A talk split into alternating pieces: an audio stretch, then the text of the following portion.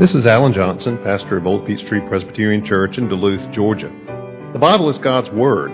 It describes itself as living and active, sharper than any two edged sword. Therefore, any encounter with the Bible is a momentous thing because it never leaves us unchanged. My prayer for you as you hear this message is that the Holy Spirit will use it in your life to inform your mind, to feed your soul, and to help you grow in your faith in Christ.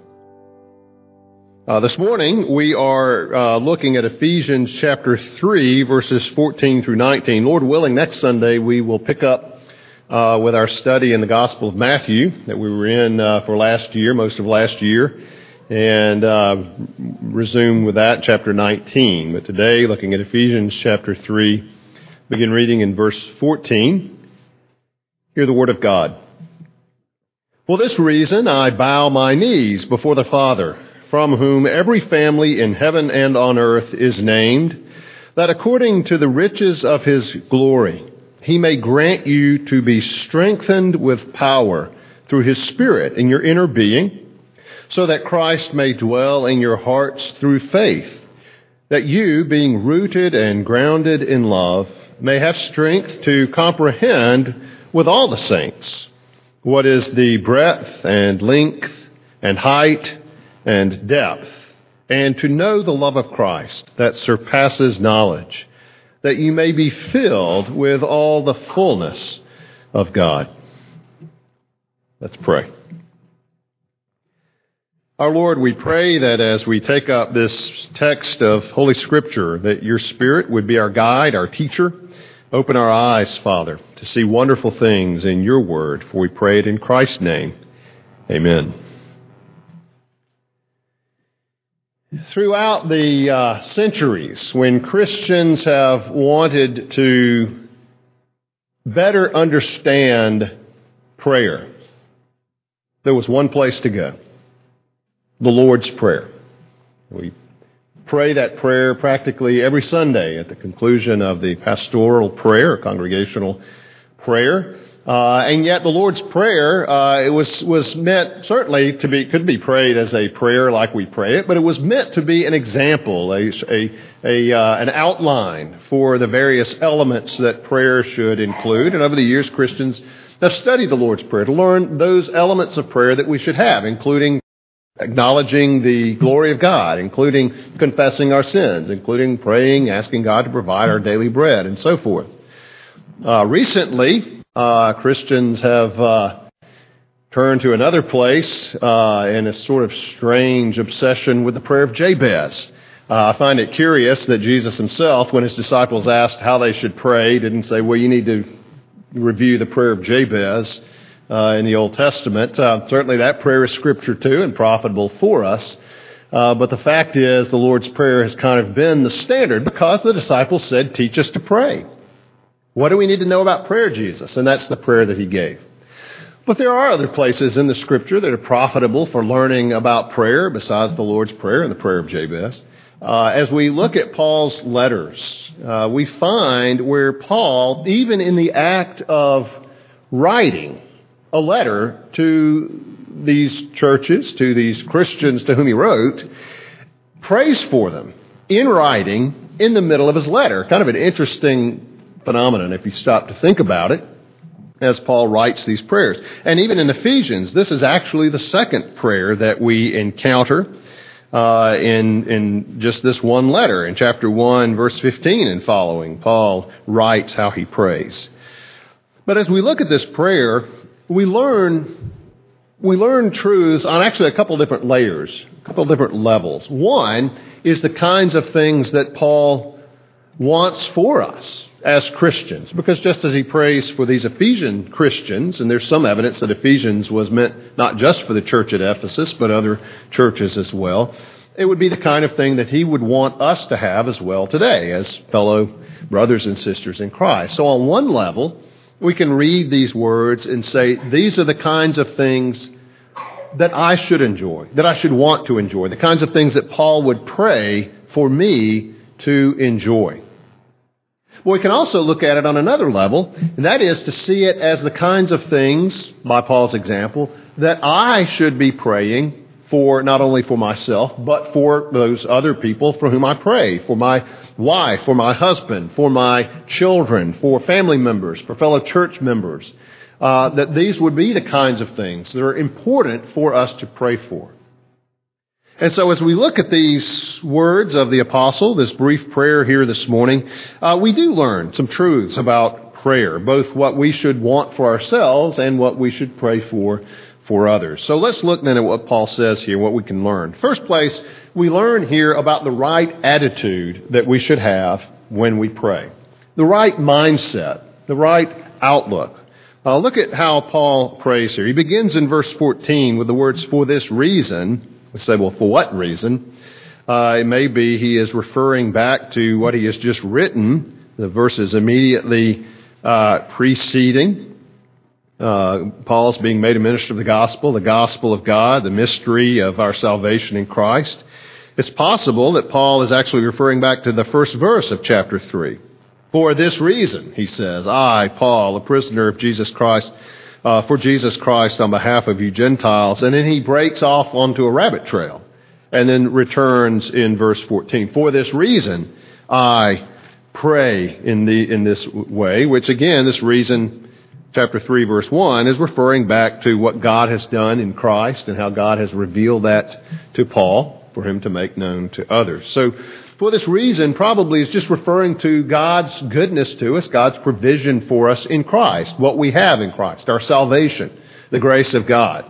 And so Paul says, for that reason, for all that God has done for us in Jesus, this is how he prays. Now, the right attitude in prayer involves recognizing God's overwhelming majesty. Look at how he puts it. For this reason, I bow my knees before the Father. And we think, well, you know, sure, he's praying. We think of kneeling in prayer. I don't know how many of you actually, I'm not asking, but I don't know how many of you actually kneel when you pray, at least some of the time. Uh, sometimes our knees can only take so much of that.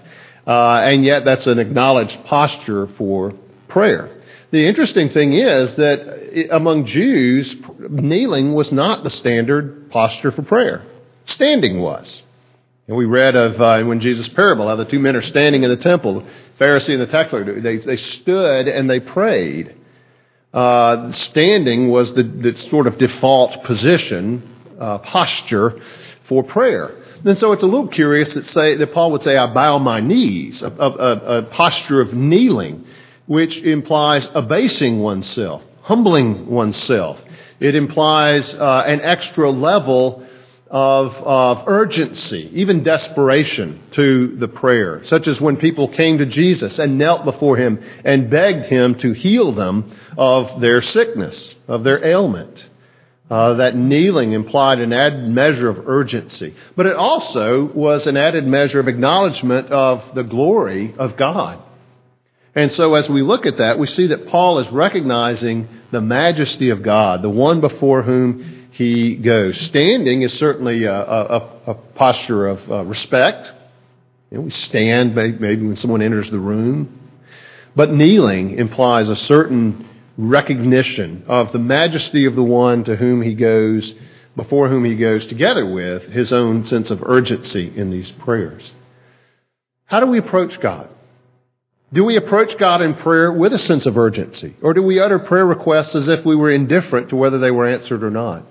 And above all, do we approach God with that sense of awe, that sense of reverence, that sense of adoration that kneeling implies?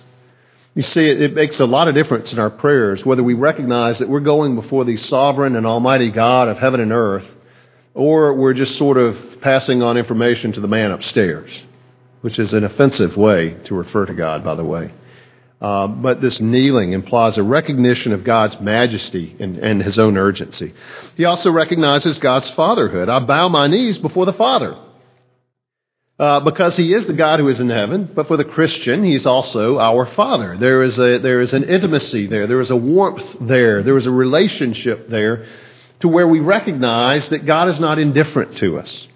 We recognize that God loves us and has loved us in Christ and made us his own through what Jesus has done. And that is a fa- the scriptures tell us, as a father has compassion on his children, so the father has compassion on those who fear him, those who are his in Christ. And he also recognizes God's abundance. Look again uh, at verse 16. That according to the riches of his glory, he may grant you to be strengthened. Uh, it's not as though God's resources are minimal. You know, economic times are hard and God's kind of struggling along like everyone else. Uh, no, it's the riches of his glory, or could also be rendered perhaps his glorious riches.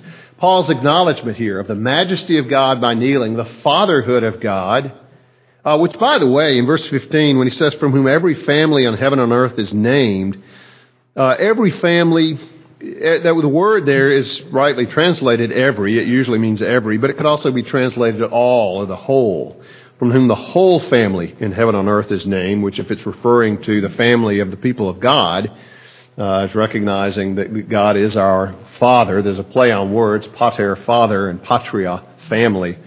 Uh, but he recognizes the majesty of God, recognizes that God is the Father of every Christian and his own Father as he comes to him. And he recognizes that God's resources are limitless. That it's not as though God, if He has a little bit extra, He'll be able to help us out, whether it's His, his power, His grace, His provision. Uh, but He acknowledges that He's coming before God according to the riches of His glory, the sufficiency of God to provide for us, the sufficiency of God to accomplish for us in the world what we need. So, what is your vision of the God to whom you pray? Do you, do you acknowledge that you're praying to this same God that Paul does? A God before whom we should acknowledge his majesty. A God who, as glorious and majestic as he is, nevertheless loves us and is a father to us. And a God whose resources are without number, without limit. There's nothing that God would only do for us if he just could, if he just had the resources, the power, the strength, the wisdom. Nonsense. Paul recognizes that God's provision, His resources for us are without limit. And He's not limited by our limitations in any way. Do you acknowledge that this is the God before whom you go? Do you have this same attitude in prayer? If you do, it will change the way you pray. You'll pray confident that God can answer your prayer, that He can do, uh, as Paul goes on to say in uh, verse 20, is able to do far more abundantly than all we ask or think. Do you believe that? If you do, it will change the way you pray for yourself and pray for other people. Paul recognized those things, and that's perhaps why he prayed the way that he did. Well, we learn here the right attitude in prayer, acknowledging God's majesty, His fatherhood, His riches. But we also learn something about the right petitions to pray. Now, we're good at petitions. Petitions are the asking part. Lord, here's what I need, and I need it by tomorrow. Uh, we're good at that. We're not so good at, at recognizing the majesty of God, the attitude, uh, by simply praising Him. By the way, the Psalms are superb for that. If you ever find you want to go in prayer beyond just saying, Lord, I need this, this, and this, uh, pray Psalm 145. Pray, uh, for example, Psalm uh, Psalm eight. Pray some of the Psalm one forty five, some of the other later psalms that are just psalms of praise. Uh, try to pray a prayer where you do nothing but praise God. You don't ask Him for anything, and develop that attitude of acknowledging who God is. We're not as good at that. I'm not as good at that. Of just praising God, of, of spending time before Him, basking in the glory of who He is, gazing on the beauty of the Lord, as the psalmist puts it. Petitions we're good at, but even then, our petitions tend to be too limited. Now, of course, it's perfectly fine to pray for something you need and you need tomorrow. You know, we do pray. Jesus taught us to pray. Give us this day our daily bread, which just means, Lord, provide for us what we need each day. But Paul's petitions are big picture when Paul puts out these petitions, he's, he's showing us to, that we should pray for more for ourselves and for one another. And so, what are those things that he prays? We've learned the right attitude for prayer, but what are the petitions? What are those things we should ask for? The requests. Well, look at verse 16. Let's look at what Paul asks for. First of all, he prays that we should know God's strength. Verse 16, that he may grant you to be strengthened with power through his Spirit in your inner being. To grant you to be strengthened with power through his Spirit. The Christian life is something that, yes, does require effort on our parts, but not effort on our parts only. You see, if you are a Christian, the Lord has given you His Spirit. That Spirit lives within you. You would not have believed in Christ to begin with if the Holy Spirit had not enabled you to do that. But uh, Paul, earlier in this letter, speaks of the Spirit given to every Christian as a deposit guaranteeing our inheritance. And that same Spirit enables us to live the Christian life, gives us grace, gives us strength uh, to live as followers of Christ, to love people, to forgive people, to serve people. All of those things, to pray, uh, to worship, know, to worship in spirit and truth. And so Paul prays that we would know the strength of God by his Spirit, verse 16, in our inner being, in the depths of our being, the Spirit who dwells within you if you're a Christian and gives you strength to live the Christian life. The Holy Spirit empowers us, gives us grace to uh, repent, convicts us of sin, all of these things. But the Christian life is more than just you're hunkering down, trying harder. It's saying, Lord, fill me with your Spirit. Let your Spirit give me power to do what I need to do, whether it's to love this person, to be patient with someone, to forgive someone, uh, all of these things. The Spirit gives us strength to do. So prays that we would know God's strength. Prays that we would know God's presence. Verse 17, so that Christ may dwell in your hearts through faith. Now, these are kind of strung along. Strength of the Spirit so that Christ would dwell in our hearts by faith. In some ways, that's similar to the Spirit taking up residence. The Spirit isn't Jesus, but He does represent Jesus to us and points us to Jesus. But there's something more here, so that Christ may dwell in your hearts through faith. Remember in the Old Testament how they had the tabernacle?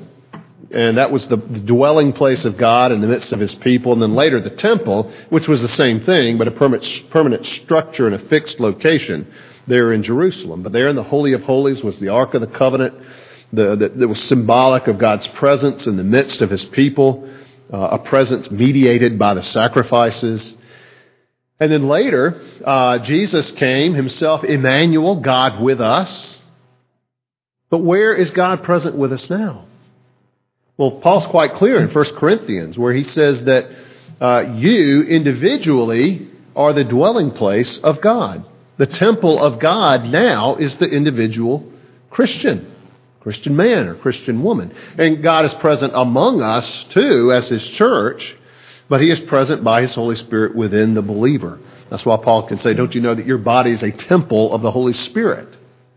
We are the temple collectively and individually, the dwelling place of God on earth, because Christ himself dwells in our hearts through faith. So Paul prays that we would know God's strength. He prays that we would know God is present with us, uh, that God is still with us, not in the flesh, but by his Spirit, Christ dwelling in our hearts through faith.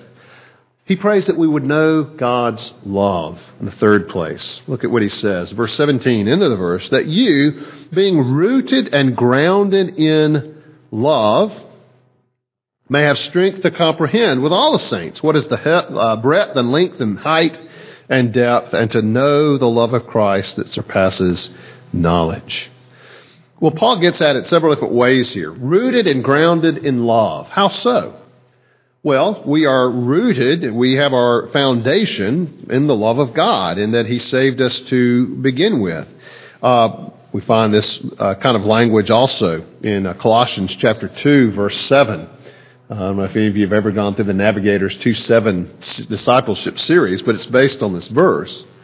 Uh, where Paul says in verse 6, as you received Christ Jesus the Lord, so walk in him, rooted and built up in him, and established in the faith well, we're rooted and grounded in love, and I think Paul's referring there to the love of God. God so loved the world that he gave his only Son. That's our foundation, the love of God that has called us to himself. And then in verse 18, these dimensions that he mentions, that you might have strength to comprehend with all the saints.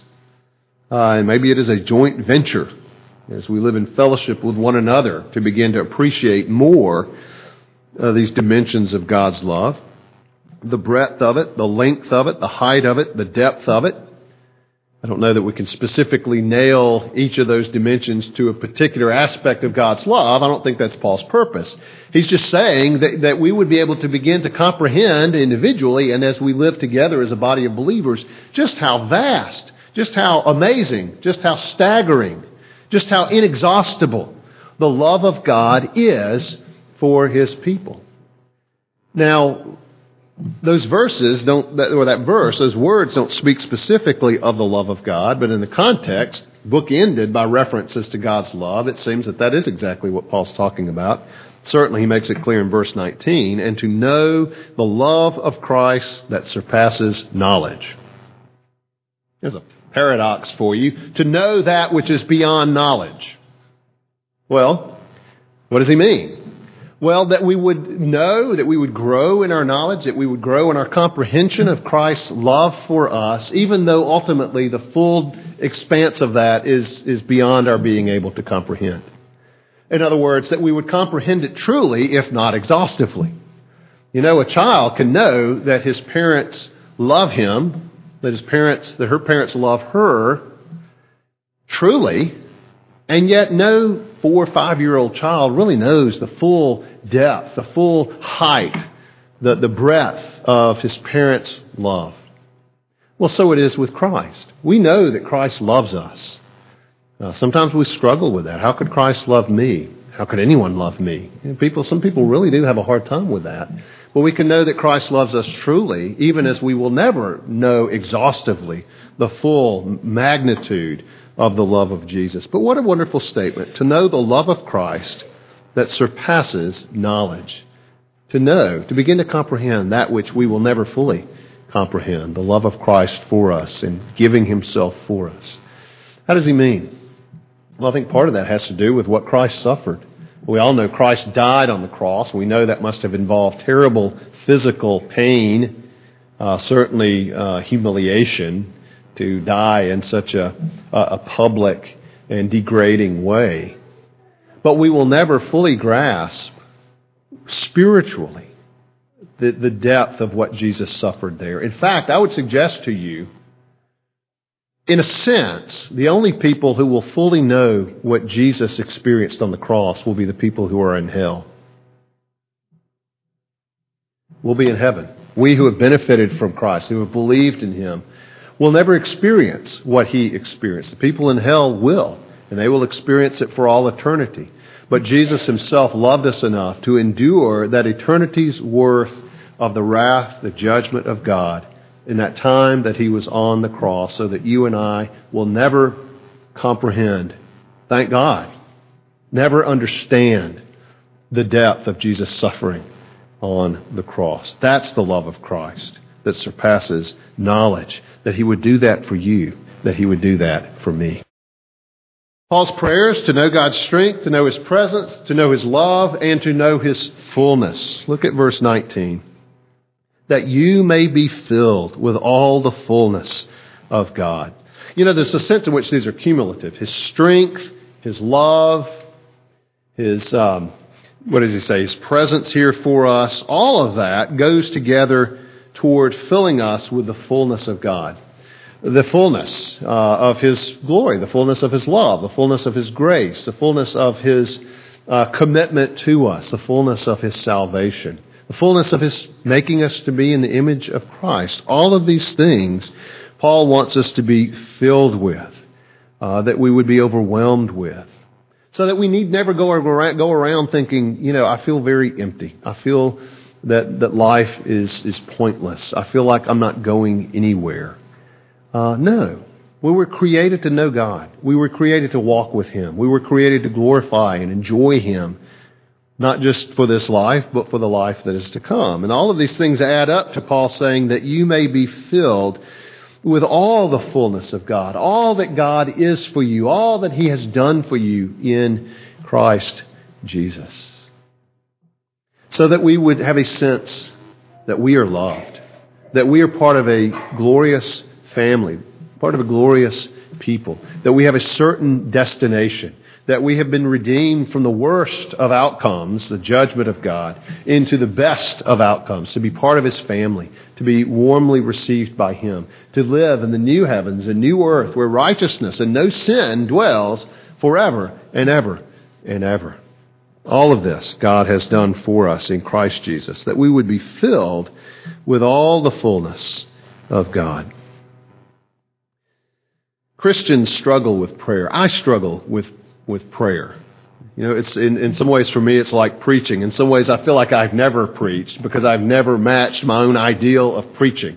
Well, I think for Christians, it, prayer is much the same way. We, we feel in some ways like we have never prayed, or maybe relatively few times have ever really prayed, ever really felt like we've been in the presence of God and, and really prayed as we should. Well, perhaps sometimes that's because our, our practice of prayer, and maybe even our view of prayer, is too withered, too truncated. Do we pray for the big things? One, do we go before God with this attitude that Paul had, recognizing his majesty, uh, recognizing that he is a gracious Father, recognizing he is inexhaustible in his riches? And do we go before him praying for ourselves and praying for one another? To know the strength of God, to know the presence of God, to know the love of God, to be filled with all the fullness of God. In other words, do we pray for ourselves, for God, to know God, to be with God, to fellowship with God? Because you see, ultimately, that's what prayer is about about being with God. So let's pray.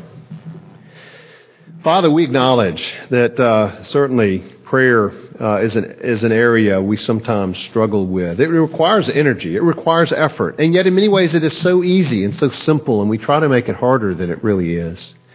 Father, we pray uh, for these things for ourselves. We pray them for one another as fellow believers in Jesus. We pray them for our children, oh God, that they would know your strength and your presence and your love and your fullness. And Father, we pray, uh, above all, that in prayer we would enjoy you. We would know you. We would have a sense of being in the very presence of God Himself through Jesus Christ by your Spirit. We pray in Jesus' name. Amen.